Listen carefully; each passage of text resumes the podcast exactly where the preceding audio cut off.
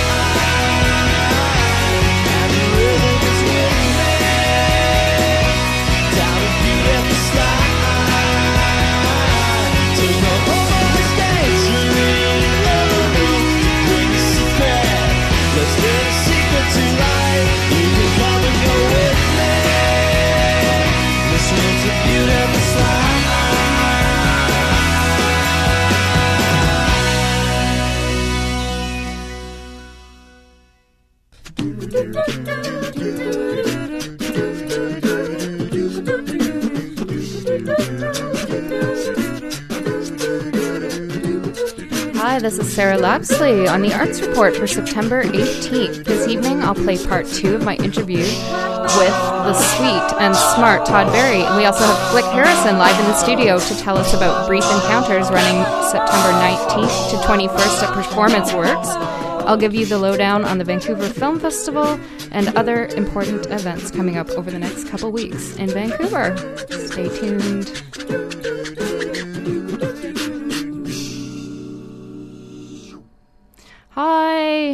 Going to put you on Flick Harrison so you can say hi too. Hi, I- everyone. I usually do kind of a cheesy intro, like I'm going to talk about how I moved today. So it was like I've been sort of posting about boxes and stuff, but actually the move was today. Movers came. Um, so you look pretty relaxed for someone who just moved. you know what? That's because of the movers who were awesome, and I brought their card, and I said, I said that I'd give them a shout out on the radio. Like they were so nice, and they didn't like. ugh, they were just amazing. Um, and it's called Your Move Limited. Ernie Chivignato. Um, and you could email them at yourmove.ltd at hotmail.com. Like, I seriously can't say enough about them. Like, they made it so smooth. They were polite. Even when there was some, you know, tempers flaring with the neighbors because we were blocking the alley, like, they were just great. Good for them. I know. And I live in New West now. Have you ever been to? What? Wow. Yeah. Have New you? West is the new center of the universe, isn't it? I think it is. Yeah. It is now that I live there. no, but it is. It's kind of like a hub for um, all the other suburbs, and it's the oldest city in Western Canada. Used to be the capital. Really, it used to be the capital. It did, of, or the governorship or something. Yeah. Like the word before. Well, there's a lot Amor of de Gordos was in charge. Hmm. No, that's right. That's what I used to call Gordon Campbell. Okay. Amor de Cosmos. sorry. No, that's this is getting into BC history, but the first guy to run the province changed his name to Amor de Cosmos, which means love of the universe. Oh, that's cool. I wish he would c- come back and run our province now. well, they have lots of like there's some museums and stuff I'm looking to check out and heritage houses. So you see the old like 19th century heritage houses, but my neighbor across the alley, um, he's got one of these mid-century modern houses, and so that's also a trend in New West. And you see that they fix them up beautifully, these sort of flat houses, and uh, they paint them beautiful colors, and they get on the heritage list. So now it's my dream to have a mid-century modern house in New West. Well, you're halfway there. You're in New West. yeah, it's close to work, but it is very congested for sure. Yeah, the big there's big secondhand stores out there that I go to once in a while. Yeah, yeah, I'm I'm thrifting. Hmm. So I'm gonna check out the downtown at some point, but yeah, like thinking about all the stuff. Like I'm so sick of stuff. It's just like papers and knickknacks and crap, and it's like, where does it all come from? Like, I thought I'd gotten rid of almost everything, but it's just this pile of junk I don't want. to move it, and then you see how much there still is. Yeah, and I was like, it's been in storage. I haven't used it for two years, so clearly I don't need it, but I still can't get rid of it. Oh yeah, I uh, I just traveled for a couple weeks this summer. When you get back, you realize, wow, for two and a half weeks I didn't need this thing. Yeah, right. you lived like on a few items of clothing. Yeah.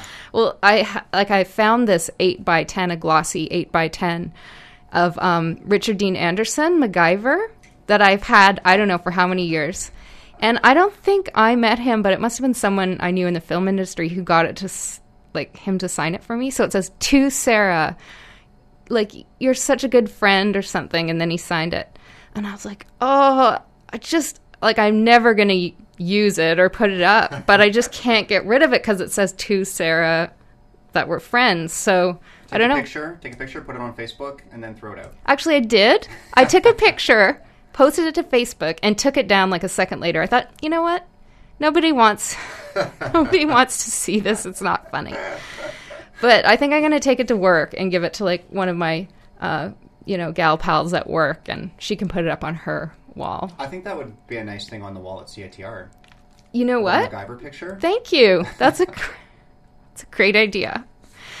But that's about all uh, I have for my um, moving thing. But um, the shindig's happening now, so at CITR, there's so much going on as usual. Everyone's deserted here today. Uh, the school, there's actually no classes running today um, because it's the Truth and Reconciliation event, and I'll talk about that later in the show.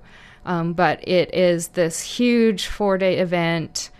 Uh, all these politicians and big wigs coming in. It's on the PNE grounds to talk about um, how the Aboriginal people were put in the residential schools and uh, really abused. Um, and so I'll talk about all the events. So they've actually closed classes for today at UBC so that students and faculty can go. I don't know how many actually did go, but everyone at CITR is there recording some of the events. So, yeah, it's a really cool thing. So, I haven't seen you in I don't know about eight or nine years, and you didn't even know it was me. I like didn't know you, you were going to be here. you knew you're coming to the arts report, Mm-hmm. and then you saw me through the window, and I was like, I I didn't think you knew it was me. And there you were. Yeah. you did Facebook friend me like just a couple days That you ago. didn't say yes. Didn't I? I don't think so. I must have. That would be ridiculous. Sometimes I would have gotten a look at Facebook- notification. I just try to treat Facebook as if it's not part of the universe. So like I see you and I go, "Hey, you Facebook friended me," and then I get that response because I forgot. Like, right, I have to actually click that. Right. You know, you're one of the cool ones. Um, But it has been a while. yes, and uh, we can talk later about how we know each other so well. Uh, but for now, I want you to tell me a little bit about your work in general, like you're a filmmaker primarily. And so, how did that come about, and what have you been doing up till now? And then we'll talk about brief encounters. Oh, okay. Well, I guess I'm I'm kind of becoming a media artist. I actually went to UBC, graduated in '98, and I'm really freaked out by how different the campus is. Uh, it is super, super duper gigantic. Can you speak up a little bit? Up, speaking up. Yeah. Oh, I haven't been on the Sorry, radio in a long listeners. time. Yeah. Okay. Hi, listeners. Yes. So I went to UBC, all you UBCites, uh, graduated in 98 from film. And since then, I've been doing definitely a lot of filmmaking, a lot of video, uh, and I guess by now I'm a media artist. I do interactive stuff. I do community arts. I just finished working with my collective, Something Collective, doing an interactive community map that we created with members of uh, the Renfrew community and then Sunset community. Um, You mean East Village? East Village. I don't know. Sunset is like 41st down to the Marine Drive. Oh, okay. Sorry. They used to call, I'm thinking, Hastings Sunrise. Now is the East Village. All this branding stuff. Anyways, Right, Brandon, forget like it. Soma. I live Yeah. in Soma. Just straight out of Brave New World. Okay. Um, yeah, so uh, yeah, and then I've done I've done a whole bunch of video stuff, and and I do a lot more community arts, and now this is the first time I guess I've been uh, brought in to do some just curating. I guess once you get old, they start asking you to curate stuff. And you want to because you're old and it makes you feel proud. yeah, Yeah. So much want to run the world at We're this point. we're not old. We're No, not old. Yeah, no, we're not. Um, so so brief encounters. This is the twentieth year. Is that correct? Excuse me. No, it's not the 20th year. It's actually the 20th Brief Encounters. Okay. So there have been 20 of these things, plus a few sort of side projects, uh, festival versions, and remounts of things that have been done. And actually, Brief Encounters just did an official Brief Encounters event in uh, Australia a couple of weeks ago. So it's more, it's kind of a concept, and there's been 20 official Brief Encounters events where we take a group of artists, pair them up in pairs that have never met each other before, and they have two weeks to meet this artist, figure out what they do, and then make a performance piece together and put it up on stage three nights in a row. Oh wow. So it's it's performance art Mm-hmm. specifically. So, but it could be like film or video or dance or music or Yeah, it could be Acting. anything. So in this one, for instance, we have uh, we have a ceramicist who's like a visual artist. He makes ceramics, uh, Brendan Tang, uh, and then uh, he's teamed up with Zeb West, who's a puppeteer. Uh, and he's kind of a kind of improvisational kind of performer, but puppeteering is what he, he's here at the Fringe doing a puppet show. Uh, and they're teamed up, and so what they do in two weeks after meeting each other for the first time, Zeb's from Texas, Brendan's from here, and they suddenly have to like find something in common, find a form they can do together, and uh, put it on stage. Wow. Yeah. So you said it's a concept. So it's not. Did it originate in Vancouver? This idea? Yeah, um, there was a group called the Tomorrow Collective. Uh, it was three dancers: Katie Harris McLeod, Mara Branscombe, and Jennifer McLeish Lewis. They created, aside uh, from their dance projects that they did, they decided to make this event where they would team these people up and, and do this thing called Brief Encounters. And so slowly they've kind of mostly migrated out of it. Katie Harris McLeod is still part of it, but um, the Brief Encounters has lived on and it's gotten bigger and bigger. And there's this like growing fraternity of people who've done Brief Encounters.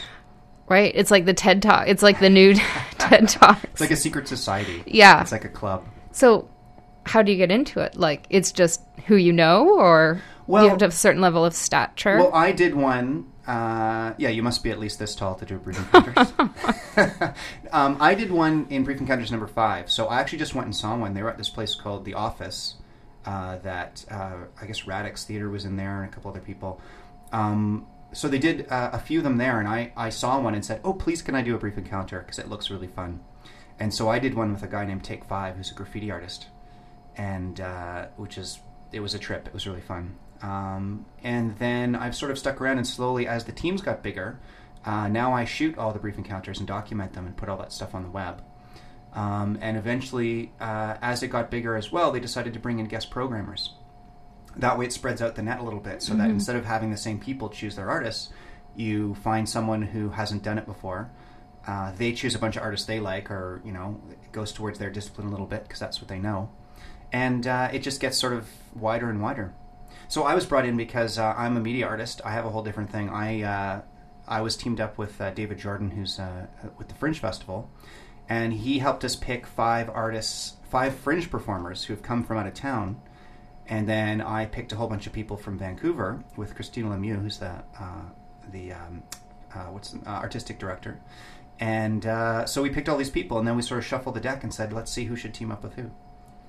and so, like, in your experience with brief encounters, has anyone ever like not gotten along, or Oh. has been tense, or like I won't work with him or whatever It's or a her? trip. It is a trip. That's the thing. See, it's a, it's it's we try really hard to make it work, and we really try hard to match people up who we think will have a good thing happening. Um, you know, there's I think there's been one marriage that's resulted, at least, but there's definitely been some hookups that have resulted. But that's clearly not our intention. Right. so no conflicts, but hookups. well, That's- there's there's been conflicts too, and and that's one of the things as we do. We kind of massage it Right. To make sure that something. Sometimes there'll be a piece that everyone really loves, and everyone says, "Wow, that was the greatest piece," and we'll secretly kind of chuckle because that was the one that had the most conflict. Right. So both hookups and conflict use massage, need massage. That was that was bad. Well, look. Let's talk about the people in it this year. Um, we've got a stand-up poet from Oxford, UK, Steve Larkin, paired with a theater artist from LA, Deanna Fleysher. Yeah. Okay. So Steve Larkin is uh, his his theater show that was in the Fringe was called Nonce. Okay, yeah, I think I looked at his thing. He did did things with prisoners or Yeah, it was a one man show about uh, teaching poetry in a therapeutic prison for sex offenders. So it was an amazing show. It was really intense. It was funny. It was really good. Um, we hadn't seen it yet. We just were taking sort of a chance on saying, well, uh, David Jordan, the Fringe Festival guy, loves this guy. We looked at a bit of his stuff. We talked to him on Skype and we said, wow, you seem awesome. Come on down. And then Deanna Fleysher did uh, Butt Kapinski, which actually um, also, uh, both of those two shows have won awards at the Fringe. Okay, I th- This is how dumb I am. I thought I thought Butt Kapinski was just a guy. That was his name. And I kept hearing Butt Kapinski and I was like, "Oh, that's just a guy. That's his name, but but Well, but that is that. But that is uh, the character is named Buck Kapinski. right. So Deanna plays this guy, and uh, she was kind of doing this clowny improv thing where she would grab people from the audience, and she built the whole story of the show using the entire audience as the other characters, and it's hilarious. It's a really funny show, and it's going to come back actually to the Cultch sometime in the next year because she won. The, I'm not sure what the name of the award is, but it's it's the award that uh, the Cultchivation Award, I believe. Hmm. So those two, and that's we, we kind of threw them together. We sort of mixed it up uh, and threw two fringe artists together for that pairing. And what they're making, you know, you'll find out tomorrow night. So they're getting out. along. They're re- they're getting along so far. They are getting along. One of the tw- one of the tweets that we've sent out or posts or whatever interbook FaceTime things that we sent out was a picture of them together at Wreck Beach Oh, working So- on their piece. so it's less conflict. Um, and you talked about Brendan Tang and Zeb L. West. Yeah, Brendan Tang. I'll just quickly say he does um, these sort of ceramic sculptures that uh, they start at, at one end. One end they're like a like a Ming vase, and by the other side of the piece, it's morphed into a, like a transformer. Cool. They're really neat. They're really amazing. Um, and Zeb, uh, yeah, he's from Austin, Texas, and he does uh, his puppet shows like a one man show. is pretty hilarious. Nice. Yeah. And then who's Stefan Smulovitz? Uh, he is a musician from here in Vancouver and uh, a software programmer. So he makes he plays uh, vi- viola, I believe, and uh, does a lot of sort of technological stuff with music sampling and uh, digital alteration, and writes his own software. And he's teamed up with John Grady, who actually uh, we didn't know this. He's from New York City, but we didn't know that until we brought him in that he actually used to live in Vancouver and used to dance for Ballet BC. Wow. And then he went and did, I think, eight years with the Blue Man Group. Uh, and now he's doing monologues. He does uh, his one man show here was called Little Pussy, and uh, it was great. It was really hilarious about getting beat up and taking martial arts and trying to be a man in a, when you're a dancer. Yeah. Uh, wow, that sounds great. Yeah, so that's a great pairing as well. And then I learned this at the Fringe about Bouffon, Bouffons versus clowns. Versus the haircut bouffant, And so totally different. you have an artist here, Nathaniel Gestiano, who's a Bouffon. And does is he that? Yeah. Not a clown, but a, what's your understanding of a Bouffon? So um, he was in a show with a, a partner that he came up here with uh, called "You Killed Hamlet," and his show basically was uh, him and his partner coming out in these crazy, really grotesque costumes where they have like weird bulging body parts. They're like their pants are stuffed to make it look like they got a really big Phallus? or whatever. yeah, and and they kind of like they're gross and very very touching themselves and like kind of just trying to push the audience to be kind of grossed out or just to push boundaries. And they'll come into the audience and interact with, interact with people. And that show was great. It it was really popular as well. And uh, I saw it one of the first shows when people didn't quite get what Bouffon was. And I think there were ten people who walked out the first show. They were like, "I say, I've never been. Oh, I, I just don't. I, I don't know. This is just a potty humor." Right. So th- that's what sets them apart from regular clowns. Like they're they're provocative.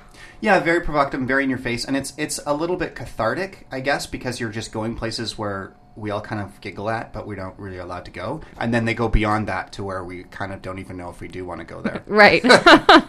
so it's it's hilarious. So he's teamed up with um, Karen Jamieson, who's like uh, probably the I don't know if she'd like being called the Eminence Grise of our current cast. Uh, she's just a very successful and very long uh, experienced. Her uh, name is familiar to me. yeah, she's a dancer, a modern dancer. Hmm.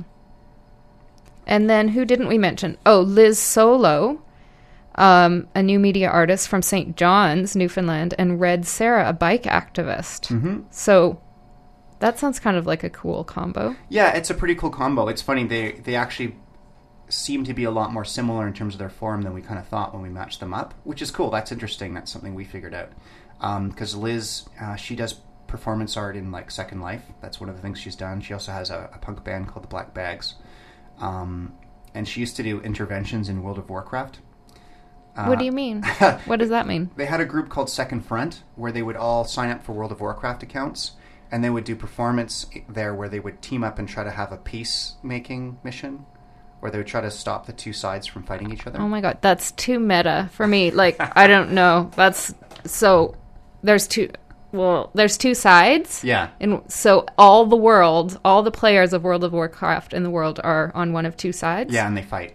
So it's like this subtext under that's a hidden subtext in the world.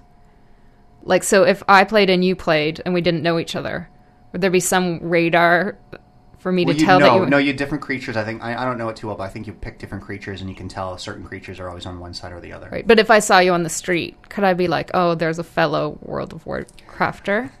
There might be a secret handshake. I Yeah. don't know. There could Like- be, or like just a look on the face. Yeah, that like- guy's definitely a. I don't even know what the two factions are. Yeah. red or blue. No, that's Yeah. I think that's Those are Halo. cr- I don't know. Maybe we are old. I might, I might just be old. Why don't we play the Black Bags? Because we pulled that up. Let me see if I can. Oh, I should just explain uh, Red Sarah. I bet, I bet you some DCITR listeners will know her anyway. But she's a she's a bike activist, but she's also a painter, and she uh, works with the BC Klets. She's in the BC Klets. What are what are the BC Klets? They're like an anarchist uh, bike activist cheerleading squad, I guess. You mean they'll take over the streets with their bikes? Yeah, and do like a dance performance. Yeah. yeah. Or s- swarm cars Or sw- sometimes. I don't know if they'd swarm cars. Right. they so would, they're more fun. Maybe I wouldn't even be allowed to say it on the radio if they did. I don't know. Right, of course. Yes. okay, you didn't hear that. We're going to play Black Bag, and that's Liz Solo's project from St. John's. Do you know anything about. Uh, this The band? is the new album that's just been released. I actually saw them last summer in St. John's. Uh, shot a little bit of them, so there's some video on the web that I've shot of them. But uh, yeah, uh, Liz Solo was not in the fringe. She's one of the people I brought in just as a wild card uh, for uh, uh, Brief Encounters because I just uh, I like her work and I just wanted to stretch out a little bit and bring something in that was even outside of the sort of weirder Brief Encounters that we're doing right now. Well, why don't we play this song called Raining Hammers, and then we're going to come back with Flick Harrison, and we will talk about a film that we worked on together back in the early 2000s, an incendiary film um, called Better Off in Bed. Can I plug the show one more time before the song? plays? Yes, please. Brief Encounters, September 19th, 20th, and 21st at Performance Works, uh, 9 p.m. That's that's the show we're talking about. And it's briefencounters.ca yes. This is the website. Yeah. Good website. Okay, here we are Raining Hammers by the Black Bags.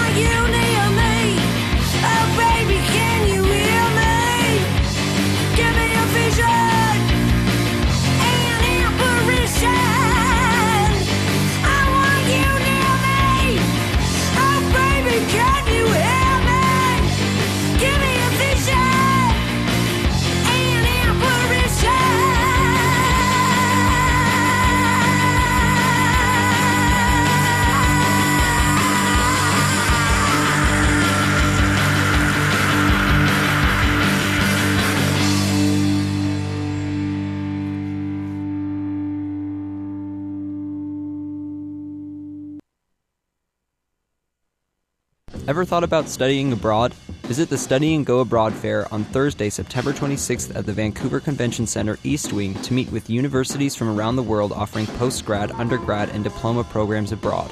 Find out more about admission requirements, programs, and scholarships. Check out our travel zone for volunteering, language programs, adventure travel, and work abroad. Expo opens at 3 p.m., but come early at 2 p.m. for our feature seminar on scholarships. Admission is free. Check the website for more info at www.studyandgoabroad.com. Project Space presents the second annual Vancouver Art Book Fair, a two day festival of artists publishing in the heart of downtown at the Vancouver Art Gallery. Come immerse yourself in the awesomeness of books, magazines, zines, and printed ephemera. Artist talks, workshops, performances, panel discussions, and installations will provide you with a multisensory experience that expands beyond the printed page. Free and open to public, the event takes place on October 5th and 6th from 12 p.m. to 5 p.m. For more information, visit vancouverartbookfair.com.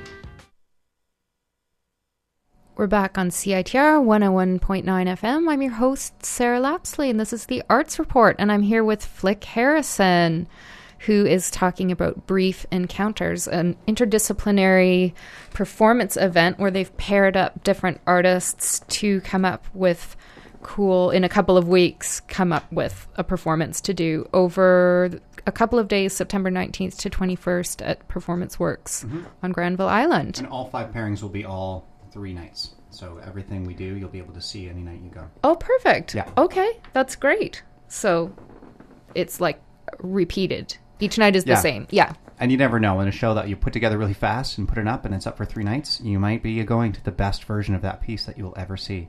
On the third night, maybe Or might be the best, or, night. or the Mm, first night. Magic the first night, magic the second night. Who knows? We don't know. yeah. Neither do you. you can only find out by going tomorrow. But um, yeah, it was interesting to have Flick in because I guess it would have been about 2002. Um, I was in a band called The Gay, and we're contacted by a friend, Reg Harkema, who's a filmmaker, a really good filmmaker, also an editor. Um, and he wanted to do It's like I feel even nervous talking about it. he wanted to do a like reality type um, documentary about life on the road. We were doing a tour with the new pornographers, so it was like them um, and us. And I guess the sort of premise was like I was dating Todd from the new pornographers at the time. Um, Coco, our bass player, was dating Kurt, the drummer of the new pornographers, and Maya, our accordion player slash guitar player, was dating John Collins. So, um, that it was kind of complicated. Things got complicated. What was your impression of uh, how it got going? Well, that was my first time ever touring from a rock band with a rock band. So uh, being a fly on the wall or a fly in the ointment, as the uh, Mills brothers say, uh, was pretty amazing. Um, I just got brought in as a camera guy, and suddenly I was in the middle of it. So uh, that, that was pretty cool. It was pretty neat. Uh, Yeah, Bands on tour with their boyfriends and girlfriends is always exciting. yeah i mean i think like it was difficult for me at the time because i was dating todd and i don't think he'll mind me saying uh, that he was very jealous and controlling. And we're going to have our own podcast about relationships. And uh, so we talk freely about this stuff. Oh wow! yeah, um, and you know, looking back, uh, it was very difficult, and in fact, and you don't recall him being difficult towards you, I, as I say, I was the fly on the wall. My answer to everything was, "I'm not here. I'm not here." right? well, like because you were following me around, and I, actually, I wasn't well the first couple of days. I had gotten food poisoning, like the I night didn't even before. know that. we- well, Maybe I did at the time. Yeah, I think you did because you would follow me like to the bathroom, and I would like shut the bathroom door, and I'd come out, and you'd be right there, and I'd be like, "Oh God." I think that is the only time I didn't follow you anywhere. Yeah. but um Todd would like when you like you were just being the fly on the wall and he'd um pull me aside and he'd like be mad and he'd be like you know that guy's checking you out or you like him because he's always around and i'm like he's filming like give me a break you know so Wow. that but i'm so glad you didn't notice that i'm so relieved I didn't. I mean, people are pretty uh, aware of cameras, and if they don't want to be on camera, it's sometimes pretty easy to just like turn sideways. And, Yeah. So I think like you know, some people felt like the footage wasn't that interesting. Or like people didn't have a good reaction to it. Let me put it that way. What was your sense of the people the uh no names mentioned but people's reactions to it? Why do you think they reacted so badly? I don't know. I guess. I mean, the film had a bit of a life. Like it did go to a few festivals in South America. It showed in South America. Oh my god, really? yeah. um, and I don't. I think there's something about not knowing the people involved that makes it better as a mm-hmm. film as a drama because the mm-hmm. farther you will get away like if people who know the people in in the story get a different kind of vibe off of seeing things shown on screen. I mean there's a there's a rule in journalism they say that all stories that you read in the newspaper are correct except the ones that you know something about. Right, right. You know I think that's a good point. I mean, because it did show. I went. I remember going to Whistler Hmm. and appearing at the the screening there. right The people, uh, some of the people involved in the film, didn't have a good reaction. Once we were on the road with the crew, they they didn't want to be involved anymore. right And but they had quite a violent reaction, and I don't know why. Really, I mean, um, I don't think anything particularly dramatic happened. I mean, Todd and I actually tried to kind of play it up a bit just to keep things, you know, interesting. and uh, Coco and Kurt had their kid and their dog and all that stuff. Um, and uh, then uh, the most interesting thing that happened, though, really kind of unfolded. Um, so Toby and Maya, Toby was our guitar player, married to a guy, Mike, and Maya was dating John Collins. Um, and uh, they decided they were lesbians and got together on the tour, but it wasn't quite apparent. Like and they're they- still together now aren't yeah, they? they're still together Yeah. Now, like ten years later, ten plus years later. Um, so that was that threw people off too, only in the sense that there was some pain there Hmm. involved with the breakups, but the breakups didn't happen during the film, but it was being hinted at as the film went along. You could see they were becoming more and more touchy feely, Hmm. and you actually traveled with them home. Oh yeah, and they lost us pretty quick. we followed them on the highway home, and uh, I think at the very first leg, of that trip. They just went so fast on the highway that we just couldn't catch them. Oh my god! So who did you go with? Because Reg came with us. I went with Trish, who was the uh, assistant producer. I guess. Okay. Yeah, and uh, we were in the in our van, and we had all our gear, and we were just following them, and they they went in a different vehicle for the first leg, and they were like they expressed their feelings about being documented by putting their pedal to the metal. Oh my god. well, it was like the end of the tour last night in Winnipeg. By that time, pretty much I'd say everybody hated me for sure, even though I didn't do anything wrong, I don't think. But just it, there was some it was a sour um group by the end. Um although one of the classic moments of the film is where Blaine projectile vomits. And you know, I color corrected that film as well as shooting it, and Mm-hmm. I actually spent a long time color correcting that scene to try and get this the perfect color of the of the puke, so that it would match up with, so that the skin tones wouldn't look weird, but that that would get this sort of neon green. That was actually uh, of all my artistic achievements I was standing right there. It's like I didn't expect it, and that's great that you took the time to make it. to make it work Good, but- artistically. Um, like everyone sort of went their separate ways at the end of, end of the tour. So Maya and Toby left on their own. You followed them. Kurt and Coco went off camping or something. yeah, they had a different route home. Yeah, Todd and I could have gotten a ride, um, with some of the band people, but we took the bus. We just it's like the stupidest thing. It's really so embarrassing. We took the Greyhound home. Um, and Reg Harkema came with us on the bus and filmed us on the bus. I mean, he didn't get anything very interesting, but there's some kind of footage that he got where I'm falling, I've fallen asleep on Todd's shoulder that they use. that became the poster. That actually. became the poster. Yeah, but like Going there the were, mile, I you embarrassed myself. I'd say pretty thoroughly. Um, there's one scene I literally I can't watch. Oh, what's that? I can't even talk about it on the radio, but Hmm. it's like I'm traveling in the band with the new pornographers, and they clearly don't want me there. And Todd and I are kind of PDAing.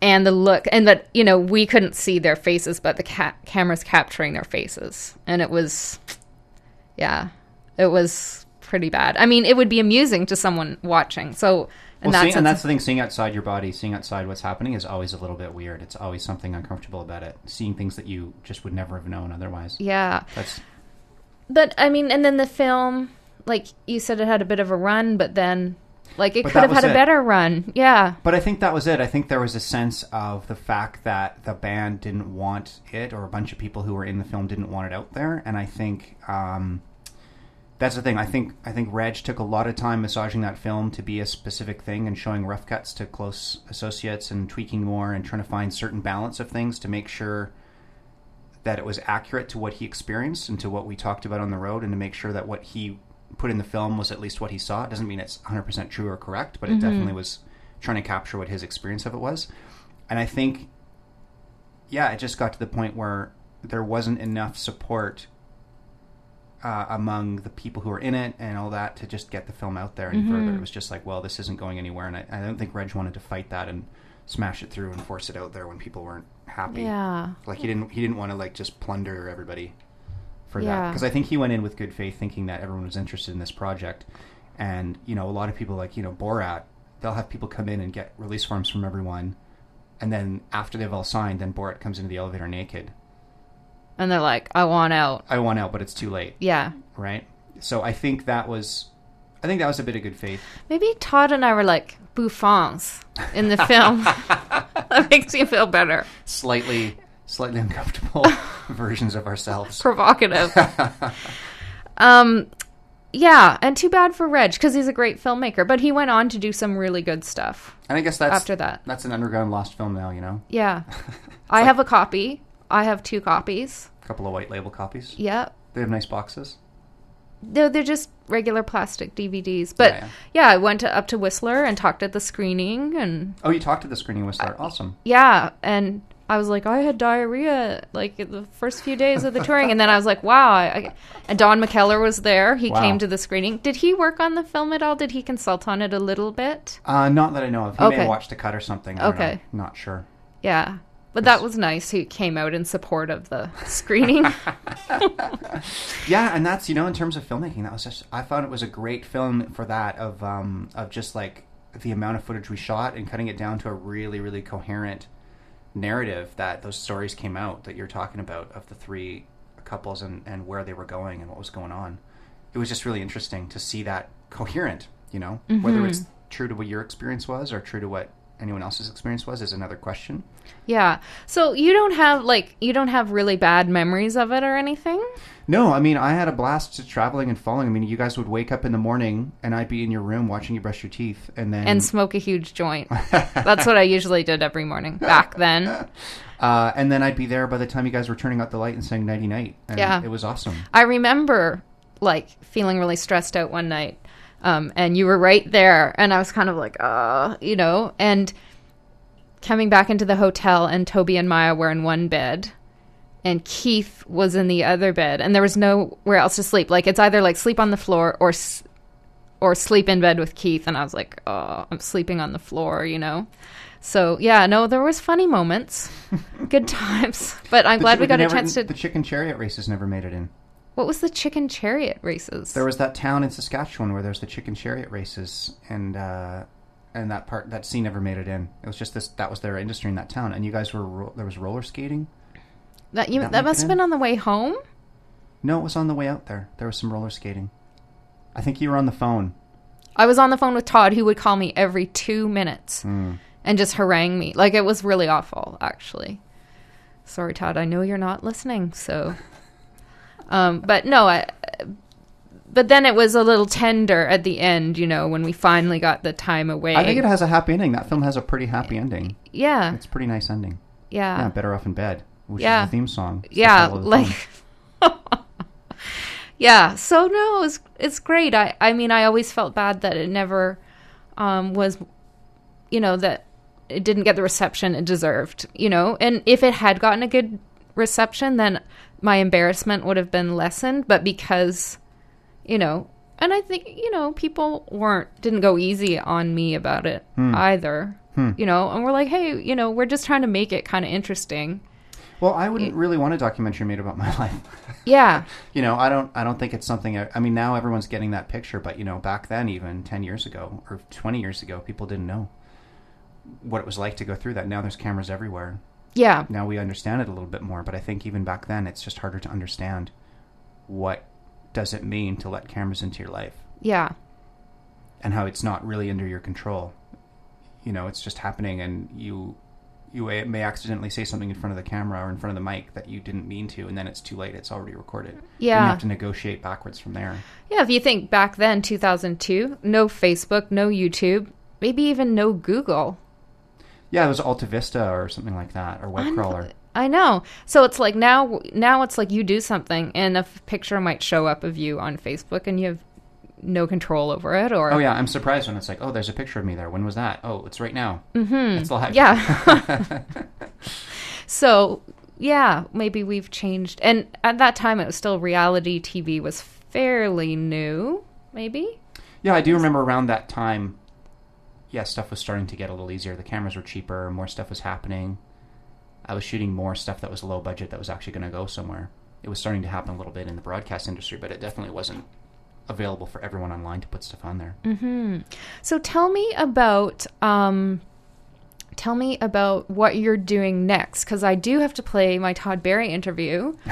oh my god, the time's going fast. The time's going, and we, we've been talking about this film for quite a while. That's I know. It's good to talk about it. It's interesting. Yeah, well, hopefully you'll find it interesting listeners if there are any and uh Hi, you can't find it anywhere. It's not on YouTube. I It's have not. A, I have a hard copy. I might be the only person that actually has a copy in Vancouver. Could be. Well, I guess people have to email you for a copy. Yeah, or find Reg say no. And he'll I'm sure give you one. Track him down. Track him down. Um, what am I doing next? Uh, I am working. Oh well, first of all, I'm going to show a couple films and do a reading at a uh, VCon science fiction convention, October fourth and fifth. Cool. Here? Yeah, here it's at the airport hotel or something. VCon.org, I believe, is the website.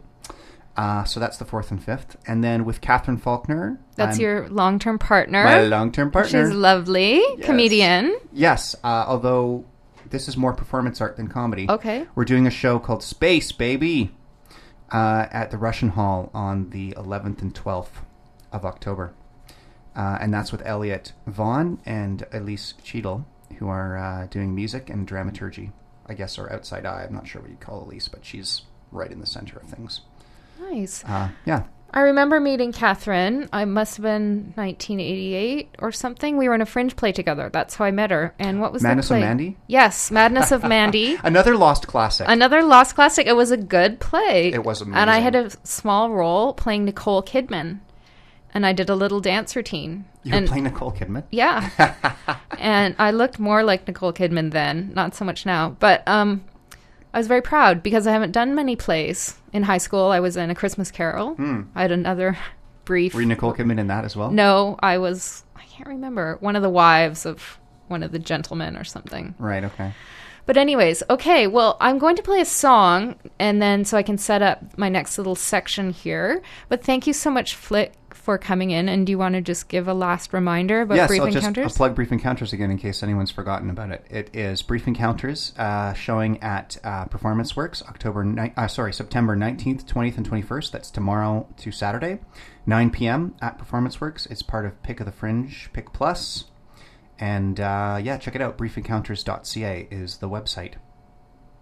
Excellent, thanks. So this song, so September 10th was um, International Suicide Prevention Day.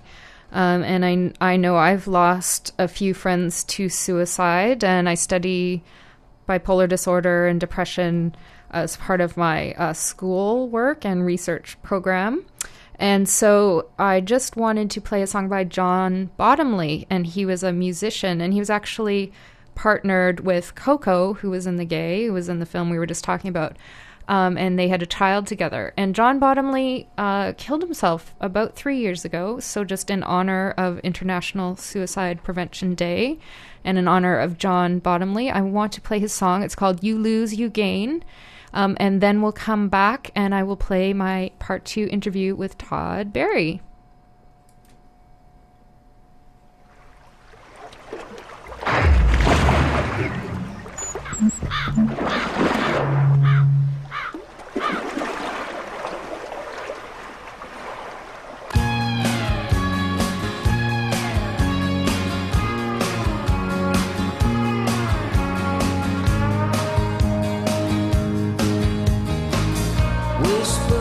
Whisper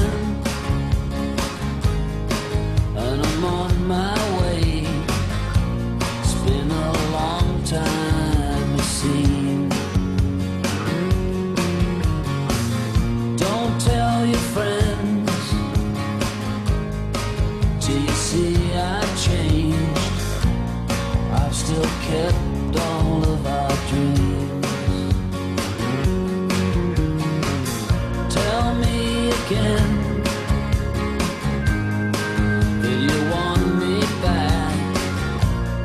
Cause I'm lost without you.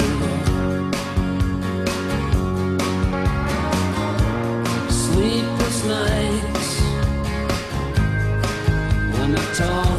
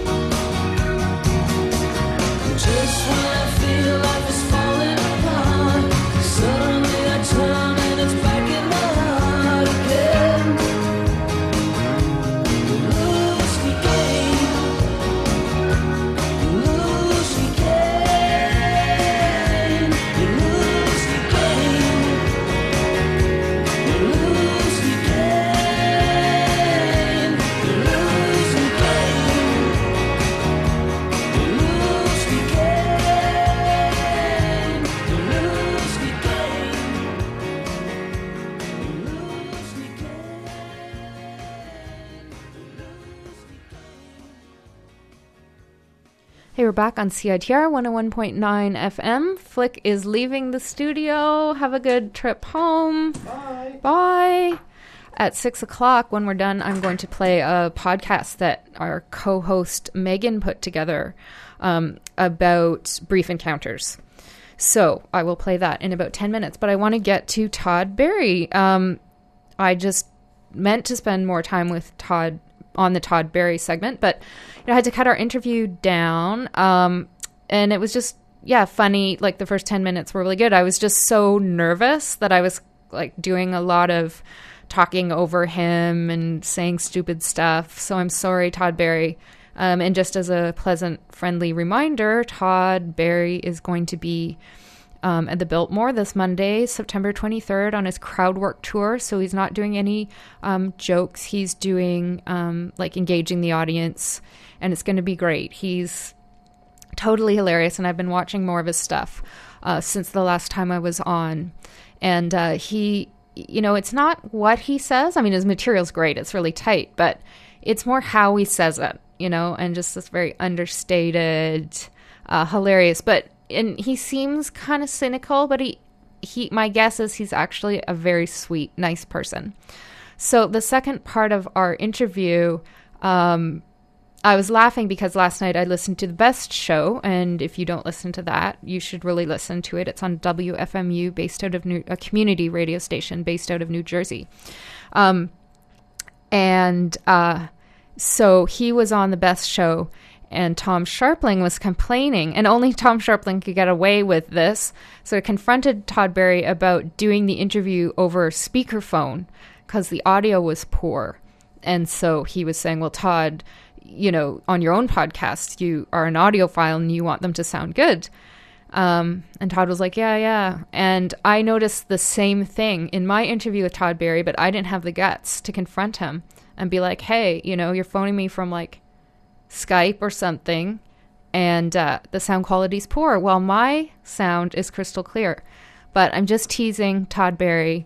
Um, it was a pleasure and a privilege to speak with him, um, but I did have to cut some out because of the poor sound quality, and I just said more stupid things, which I also cut out. So he was very um, indulgent to uh, listen to me, and you know, some people when they get nervous, they clam up when I get nervous, I just talk more. I just open my mouth and blah, stuff comes out. Um, so, you know, and I don't have a ticket yet for the show, Panic, because I've been so busy moving. Um, but I'm going to go get one very soon. Todd Barry, part two of my interview, we're talking about coffee.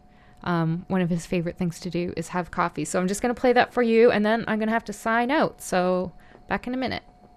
I like drip. I like sometimes we'll get a pour over.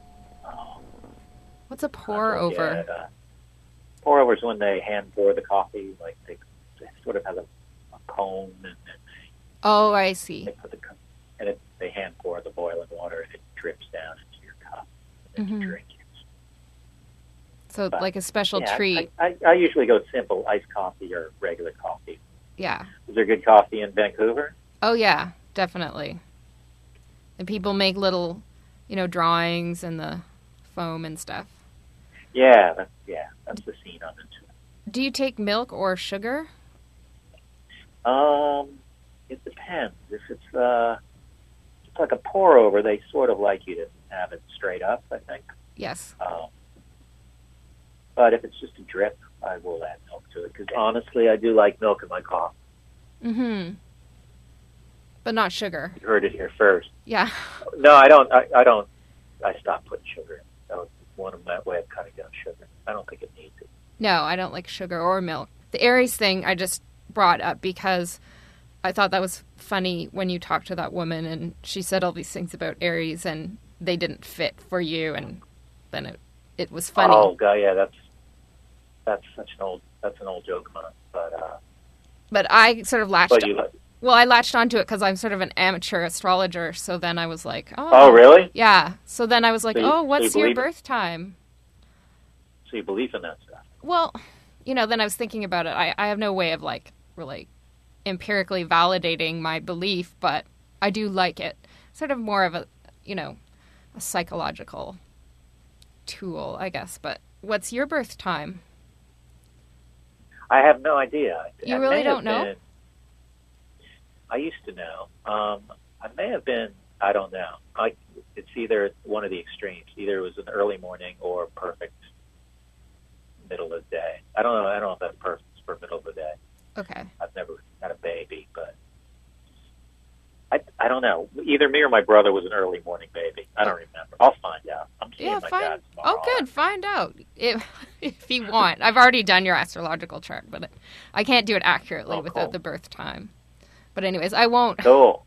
I won't tell you anything about it. I'll just use it to my own No, I advantage. don't want to know. I, just, I don't want any sort of uh, self fulfilling prophecy stuff. Yeah, no, and I don't want to like become fodder for the next No. phase of your No, don't worry about it. Aries joke. Okay. Um, should I tell people where my show is? yes, and I will also tell them. Okay, I figured you'd. Uh, it's at the Biltmore Ca- Cabaret, which I've never been to, Yes. and it's uh, September 23rd. I don't know what time it's at. I think eight. Yeah, All shows. I think. there's someone opening. I don't know, but Yeah, yeah, named Dax Jordan. is he with you or is Open. he from here? Yeah, he's gonna. He's my ride and my opening act. So that's cool. You just drive around in a car together. Yeah, yeah, for a few days. Yeah. That's nice. I I guess you'll be the my first comedy act. He'll be your. I'll tell him that you're gonna be his first comedian ever. well, that's good. And there's not much of a green room. It's sort of like a, a Oh, no? curtained off area. Oh But- man, I wish I had a tour bus. Yeah. but you come out and talk to people. It sounds like you enjoy talking to. Yeah, I, yeah, I, I'm fine. talking to people. I like a nice private bathroom too, but you Right. can have everything. Yeah. I know. And and you said you're a germaphobe, so it must be hard to travel with the germaphobe thing. Yeah, music venues aren't necessarily a the germaphobe's dream. Yeah. Uh, It's This one I, I've never seen, so maybe it's not. Uh, them so, it's not a germaphobe's dream. Although if you come early, then you come before you know it's been sort of nominally cleaned. You know, probably Yeah. in the late afternoon. But yeah, it's, Right. I think I get what you're saying. yeah, I'm going to be uncomfortable. yeah. Well, I don't know. I hate that hand sanitizer tough uh, stuff. I think really soap and water is really the best. Yeah, I, I, you never quite feel like you've done what you need to do when it's just hand sanitizer. I agree with you. Yeah, well, it's only effective for um, bacteria anyway, not viruses, which are, to me, the greater concern. But Which ones? um, hand sanitizer is only effective for bacteria, not for viruses. And viruses are Oh, for viruses. Oh, really? I didn't know that. Yeah, that's as far as I know. That was my interview with Todd Barry. We're talking about hand sanitizers, viruses, bacteria. And I was actually wrong. Hand sanitizers are good for some bacteria, some viruses, and some fungi. Um, but Todd used to work in a VD clinic, which is hilarious. But there's more I could say, but I'm out of time. Sorry. Uh, just kind of blabbed on. Um, Flick Harrison was here. He was really great. It was fun to talk to him. Go see Todd Barry September 23rd. I'm heading down now to the Frames of Mind film series to see a film. Can't remember the name. Um, it's about post British film, a drama about post traumatic stress in female veterans, starring Joanna Froggatt or someone from Downton Abbey. And my prof, Dr. Marv Westwood, is going to be there giving the post screening talk, and I'm going to be helping. Um, so, looking forward to that. And coming up right now, after I play a song, is uh, Megan put together a podcast. Um, fringe talk show host Riel Hahn hosts Brief Encounters guests, and we cut out uh, Flick Harrison because he was here. Um, so it runs about 25 minutes, and then there's something else on at 6:30. Um, so I'm going to play a song now from someone who's a friend of Todd Barry's and also a friend of mine. Um, Shane Nelken, and I'm sure he'll be there at the show, and I'll get to say hi. And he is a great band um, the Awkward Stage put out a couple records with them. And this one is a great song. I really love it. It's called So Stupid, So Smart. So thanks for tuning into the Arts Report. Oh my God, it went fast. So I'll see you October 2nd. Um, and stay tuned for the Brief Encounters podcast.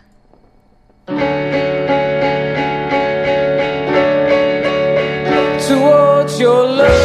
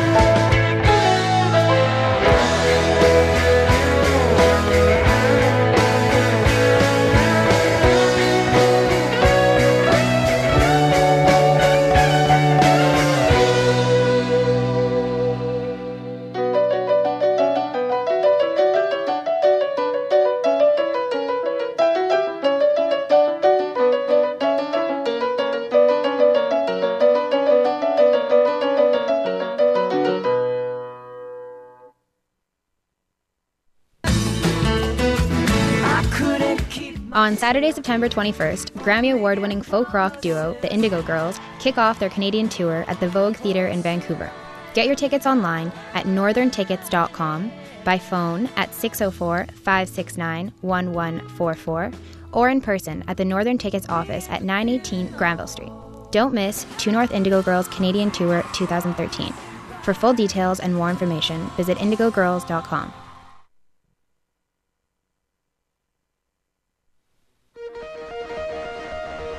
Joe Satriani is a rock guitar superstar. Don't miss his Unstoppable Momentum tour Saturday, October 19th at the Vogue Theatre with special guest sit down servant featuring Gordy Johnson. Tickets available online at northerntickets.com, by phone at 604 569 1144, or in person at the Northern Tickets office at 918 Granville Street. For more information, visit satriani.com.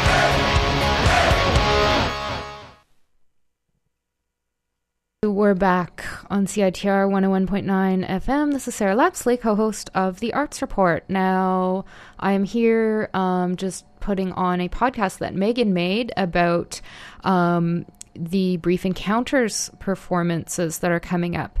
So, uh, Riel Hahn, comedian and storyteller, hosts the Vancouver Fringe Talk Show, and this special edi- edition features guests from the 2013 Brief Encounters series. Um, so uh, this is we've got the guests on the talk show John Grady from Little Pussy, who uh, we've got who else? Uh, Liz Solo from that cool band The Black Bags. She's a drummer and singer.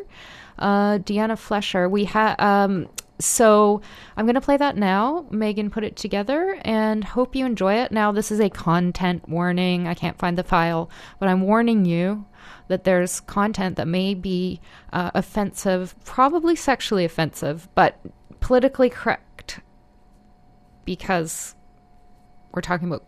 Okay, I don't know what I'm talking about. Content warning. Okay. Um, are you ready, Corbin? The, Not the sure. reason and the reason I'm starting the talk show the with a song Co-op. like Mountain Right, Equipment yeah, Co-op. ex- exactly. And it's kind of bright Your first green and the Fringe? Sexy. Yeah. My first Vancouver Fringe. Amazing. Yes. So it's from now very on.